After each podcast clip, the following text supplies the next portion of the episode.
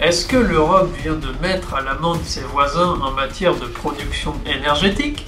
Salut à tous les techos et bienvenue à tous sur Tech Tendance où aujourd'hui nous faisons un bond dans l'avenir de l'énergie. Imaginez un monde alimenté par l'énergie des étoiles où les coupures de courant et la pollution sont des souvenirs du passé. Cela semble tiré d'un roman de science-fiction, n'est-ce pas? Eh bien, accrochez-vous, car grâce au Joint European Torus, Jet, ce futur n'a jamais été aussi proche. Alors, qu'est-ce que Jet a fait pour nous propulser vers cet avenir lumineux? Situé près d'Oxford, ces brillants scientifiques viennent de pulvériser leur propre record en matière de fusion nucléaire, produisant soixante-neuf mégajoules d'énergie pendant cinq secondes, dix mégajoules de plus que l'année précédente. Cela semble peu, détrompez-vous, en termes de fusion nucléaire, c'est énorme. C'est comme passer de l'allumette à la torche en termes de production d'énergie. Pour ceux qui se demandent ce qu'est un tokamak, imaginez un donut géant capable de confiner un plasma à cent cinquante à deux cents millions de degrés Celsius, oui, dix fois plus chaud que le cœur de notre soleil, grâce à un champ magnétique surpuissant. À ces températures, les atomes s'embrassent dans une danse énergétique, fusionnant et libérant une quantité phénoménale d'énergie. Le jet, c'est un peu le maestro de cette danse, dirigé par les plus grands esprits d'Europe. Mais pourquoi tout ce remue-ménage pour quelques secondes d'énergie? Parce que chaque seconde, chaque mégajoule nous rapproche du Graal de la fusion nucléaire, le point Q égale un.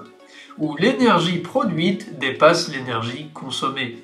Avec ce dernier record, l'équipe de Jet a atteint Q égale zéro virgule trente-trois. En langage moins scientifique, cela signifie que nous avons fait un tiers du chemin vers une source d'énergie autosuffisante, propre et pratiquement inépuisable. Rions un peu.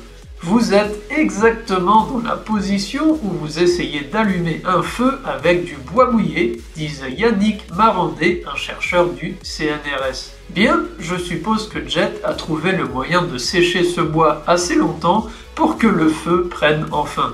Le seul hic, au-delà de cinq secondes, notre donut métallique risque de fondre comme un glaçon au soleil.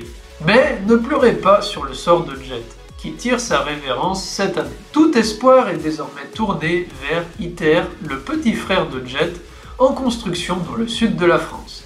ITER, c'est le futur, un tokamak conçu pour non seulement reprendre le flambeau, mais pour faire briller cette flamme pendant jusqu'à une heure, ouvrant la voie à l'utilisation commerciale de la fusion nucléaire. Alors, que pensez-vous de cette avancée? Sommes-nous enfin sur le point de réaliser le rêve d'une énergie propre et illimitée, ou est-ce encore un mirage dans le désert de nos aspirations énergétiques? Partagez vos pensées et n'oubliez pas de vous abonner à Tech Tendance pour plus d'histoires captivantes où la technologie rencontre l'avenir. Et si vous êtes curieux de voir ce que nous concoctons d'autre, faites un tour sur la chaîne YouTube pour voir les autres vidéos et le blog tech tendance point x y z. À la prochaine pour une nouvelle aventure au cœur de l'innovation. Merci d'avoir écouté, amis techos, et à très bientôt. Bye bye.